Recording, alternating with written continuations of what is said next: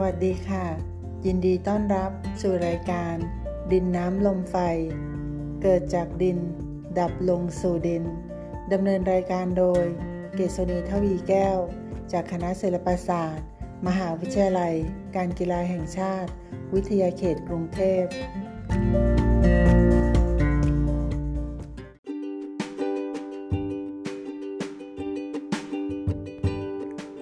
สุดท้าย อขอบคุณข้อมูลจากแพทย์แผนไทยประยุกต์ พักพรบูรณะสันติกูล จากโรงพยาบาลพรินซ์สุวรรณภูมิไว้เป็นอย่างสูงค่ะ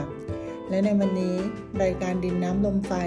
คงต้องจากลาท่านผู้ฟังไว้ด้วยเวลาเพียงเท่านี้ และจะกลับมาพบกันใหม่ ในโอกาสหน้า สวัสดีค่ะ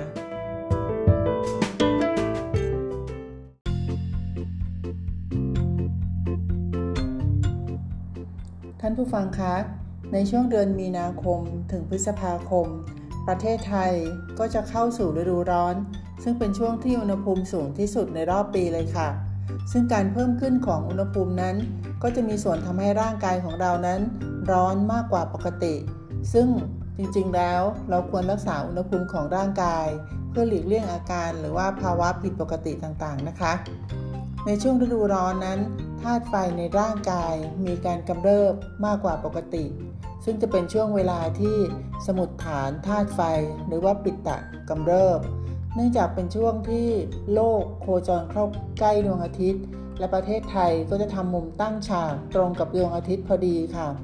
ซึ่งในปีนี้จะตรงกับเมื่อวานคือวันที่ 27 เมษายน ในเขตกรุงเทพมหานครนั้น หากใครไปยืนกลางแดดช่วงเที่ยง ก็จะไม่เห็นเงาตัวเองเลยค่ะ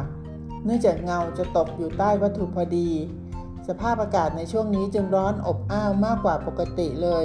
ร่างกายก็จะเกิดการสะสมความร้อนเพิ่มขึ้นทำให้ธาตุไฟกำเริบค่ะ